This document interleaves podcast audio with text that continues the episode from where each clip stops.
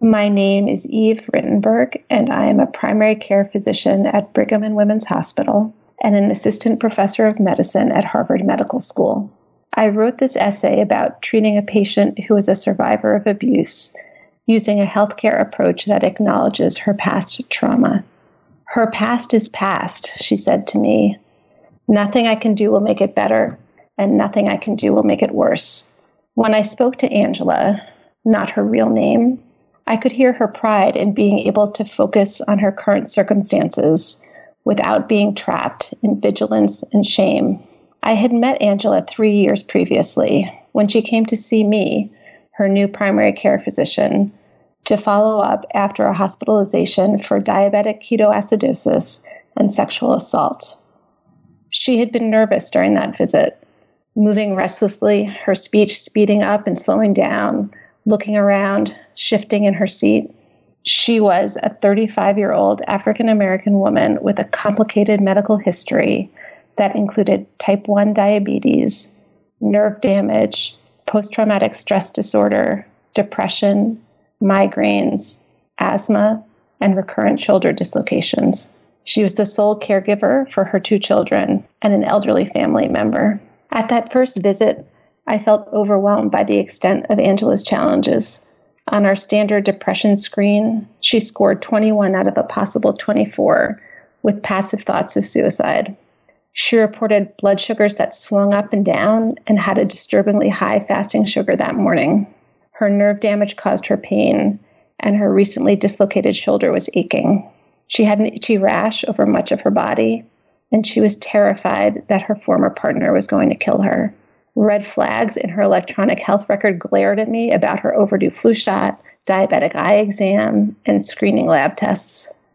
During the recent hospitalization, Angela had disclosed that her partner had been physically, sexually, and psychologically abusive to her for several years. Over the past year, his threats and physical violence had intensified, with attacks that included strangulation and sexual assault. As these dangers mounted, Angela's physical health had deteriorated. My review of her chart revealed that she had visited our emergency department seven times in the past year with low blood sugars, high blood sugars, and injuries from physical assaults. Why had Angela not been able to keep her sugars in control? Why did she end up in the hospital so often? She had insulin. She lived in a city with a surfeit of physicians and specialists, as well as top notch care and she was knowledgeable about the mechanics of treating her illness and about the potential complications of diabetes. Her experiences resonated with the stories I have heard from many of my patients, in which trauma, violence, and abuse affect their health and their ability to engage in healthcare. I came to see Angela's traumatic experiences as key to understanding her medical challenges and her difficulties in taking care of her health. As I have struggled to figure out how I could help Angela I have been guided by what the Substance Abuse and Mental Health Services Administration has defined as the basic principles of trauma informed care safety, trustworthiness and transparency, peer support, collaboration and mutuality, empowerment, voice and choice, and acknowledgement of cultural, historical, and gender issues. I thought that Angela's anxiety and hypervigilance as she sat across from me that day in the exam room her eyes scanning me, alert for a potential threat, might reflect a fight or flight stress response. I considered what I might do to help her feel safe during her medical visits. A physical exam can be stressful for anyone who has experienced trauma. Did lying on the exam table in a thin gown trigger flashbacks for her? So when I listened to Angela's heart or examined her shoulder or her feet, I explained what I was going to do before I did it, and I asked permission along the way. I paid attention to her emotional state, and when she became upset, I tried to help contain her distress so that it did not become overwhelming. I addressed the concerns that I thought were most acute, keeping her blood sugars in a safe range, as well as her own priorities, finding safe housing and controlling her pain.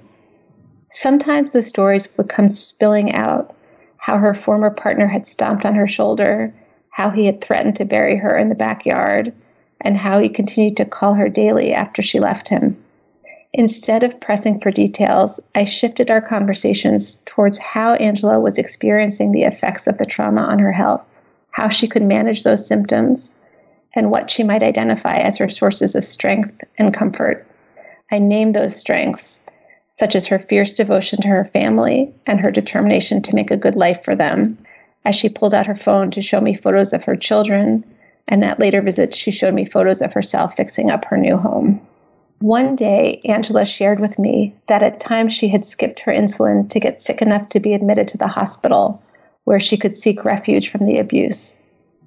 What had seemed incomprehensible to me, why she kept coming back to the hospital with skyrocketing sugars, turned out to be a strategy for survival. Understanding the underlying cause of her multiple visits was fundamental to being able to treat her. Yet this cause would have remained invisible if Angela had not felt safe and comfortable enough with me to disclose these details of her life. I'm grateful that I was not alone in helping Angela negotiate her healthcare experience. While Angela was in the hospital before our first visit, she met with my colleague Annie Lewis O'Connor, the founder of the Care Clinic at Brigham and Women's Hospital, a clinic designed to care for victims of violence. Later, Angela connected with a therapist with whom she developed coping strategies and explored in more depth the details of her history, including significant childhood trauma. Together, we formed a care team, along with a domestic violence advocate, a lawyer, and multiple specialists. To do this, we asked Angela for permission to communicate with each other. With emails and sometimes group phone calls, we minimized Angela's need to retell her story, and we were able to ensure that she got the right care from the right clinician at the right time. I also relied on members of the team when I felt challenged or ineffective. In turn, this lessened the toll it took on each of us to bear witness to Angela's suffering. In the summer of 2017, Angela missed three appointments in a row with her diabetes specialist. Sometimes we label this pattern as noncompliance, and patients may even be fired from a practice when they miss multiple appointments. I wondered why she would miss these visits without calling to cancel or reschedule, and I worried that she would end up with complications of diabetes, either acute hospitalization or gradual blindness and amputation or early heart disease. We pulled together our care team and invited Angela to join us in a phone call to figure out a plan to improve her diabetes care. She told us that she didn't feel comfortable sharing certain experiences with her diabetes specialist. Those experiences were deeply personal. Sometimes she would induce vomiting to calm her anxiety. Sometimes she didn't think she deserved to be healthy. And sometimes she panicked when her sugars were low and overtreated herself with sugar, juice, candy, and soda. She welcomed our offer to connect her with a new endocrinologist with whom she might feel more comfortable. Angela's story, of course, is far from over. She has faced ongoing challenges related to the legal system, housing, diabetic complications, and her caregiving responsibilities. But despite these challenges, she has persevered. She has had fewer emergency department visits and hospitalizations. More and more, she is achieving times when truly her past is past. Understanding a patient's trauma history can illuminate why their medical conditions remain refractory to supposedly effective medical therapy and provide an avenue towards health and well being that otherwise would not be possible. Ample research has shown that trauma is pervasive among both patients and providers and has significant health and mental health effects. Moreover, by the potentially invasive nature of clinical medicine, healthcare services themselves can be re traumatizing. As a result, trauma survivors may have difficulty engaging successfully in healthcare. Across several large population based studies, almost two thirds of people have reported a history of one or more adverse childhood experiences, ACEs. These traditional ACEs include abuse, neglect, and household dysfunction. When community level traumas, such as witnessing violence, are considered as well, the prevalence of traumatic exposures is even higher, as the Philadelphia Urban ACE study found. Moreover, trauma tends to be intersectional, so some people have adverse experiences on individual, interpersonal, and community levels at the same time, as Angela did. The groundbreaking ACEs study was conducted by Vincent Felitti and colleagues at Kaiser Permanente and the Centers for Disease Control and Prevention in the late 1990s. It and many subsequent national surveys have shown a dose response relationship between ACEs and health consequences in adult life, including cardiovascular disease, depression, obesity, and autoimmune diseases.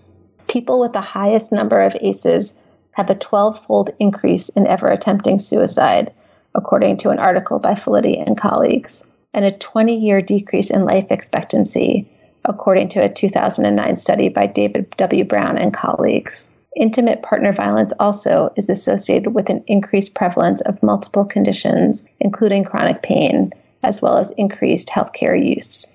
Trauma informed care acknowledges that caregivers may experience vicarious traumatization from repeatedly hearing the stories of patients suffering, which may contribute to the increasing problem of physician burnout.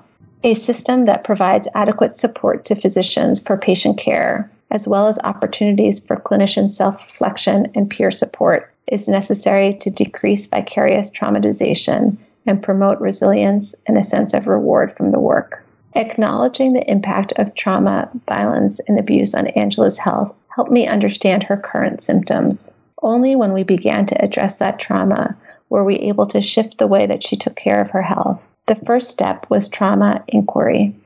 Trauma inquiry should provide a safe environment in which a patient can share as much or as little of their story as they want, while also minimizing the need to retell their story.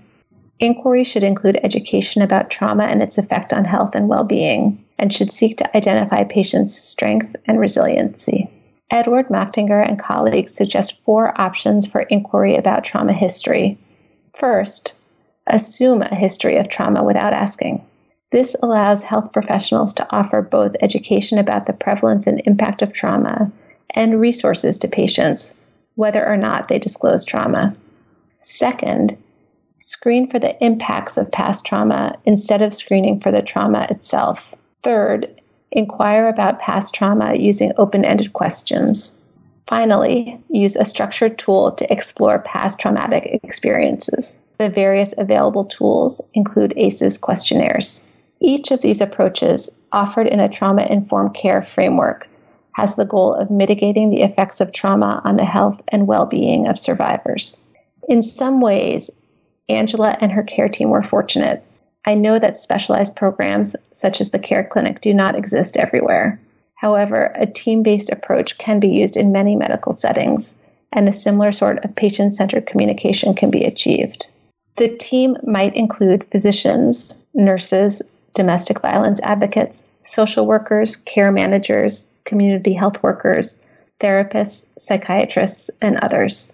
At a higher level, there are several ways in which policymakers could promote trauma informed healthcare. First, medical, nursing, and social work schools should incorporate trauma informed care into their curriculum for all students. Several medical schools, such as Harvard Medical School, are developing curricula to teach trauma informed care, communication, and physical exam skills. Second, Hospitals and other healthcare institutions should develop trauma informed care policies and procedures and train providers in them. For example, Brigham and Women's Hospital is developing trauma informed care guidelines for procedures, such as the placement of urinary catheters. Systems for clinician support, including peer support, self reflection, and supervision for difficult cases, also will be needed. Resources should be directed at coordinating care across specialties and disciplines for survivors of trauma, violence, and abuse who have cross cutting care needs. Throughout healthcare, we ought to engage patients as partners in their own care, for example, through shared decision making and open charts. Third, research is needed into the impact of trauma informed care on health outcomes and costs. It seems intuitive that interventions that decrease barriers to care, foster relationships between patients and caregivers, and address the root causes of symptoms will improve health outcomes and decrease costs. However, large scale assessments are needed if trauma informed care is to become adopted as the standard of care in medicine. Finally, as the theory and practice of trauma informed care evolve, it is crucial to think about health equity and the ways in which individual, interpersonal, and structural traumas affect individuals and communities. Incorporating an inclusive and diverse set of voices into policy and research is fundamental to the development of effective trauma informed care. I saw Angela very recently. Her life has been rocky of late. Despite her move to a domestic violence shelter in another town, her former partner continues to taunt and threaten her. She faces upcoming court dates to decide on custody for her son, and she has been hospitalized again. She told me that she felt like an old woman that after three years, she still felt her body aching where she had been beaten and in some places where she hadn't been.